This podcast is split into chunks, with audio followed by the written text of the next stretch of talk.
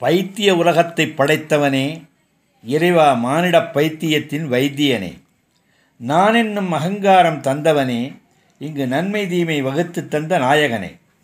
குறை சொல்லும் கண் குணம் மனிதன் பிறப்புரிமை இவன் நிறைவு காணும் மனித குணம் பார் அருமை. ஆசை கொண்ட மனிதனுக்கு நிறைவு இல்லை உலகில் அன்பு கொண்ட மனிதனுக்கு அமைதி இல்லை. நல்ல எண்ணம் எண்ணிவிட்டால் தொல்லை வரும். இவன் இங்கு கள்ளமனம் கொண்டு விட்டால் வாழ்வு வரும். சொல்லு சொல்லுகிறார் வையகத்தில் இந்த உண்மை. இறைவா சொல்லாது இயக்குவதே உந்தன் தன்மை.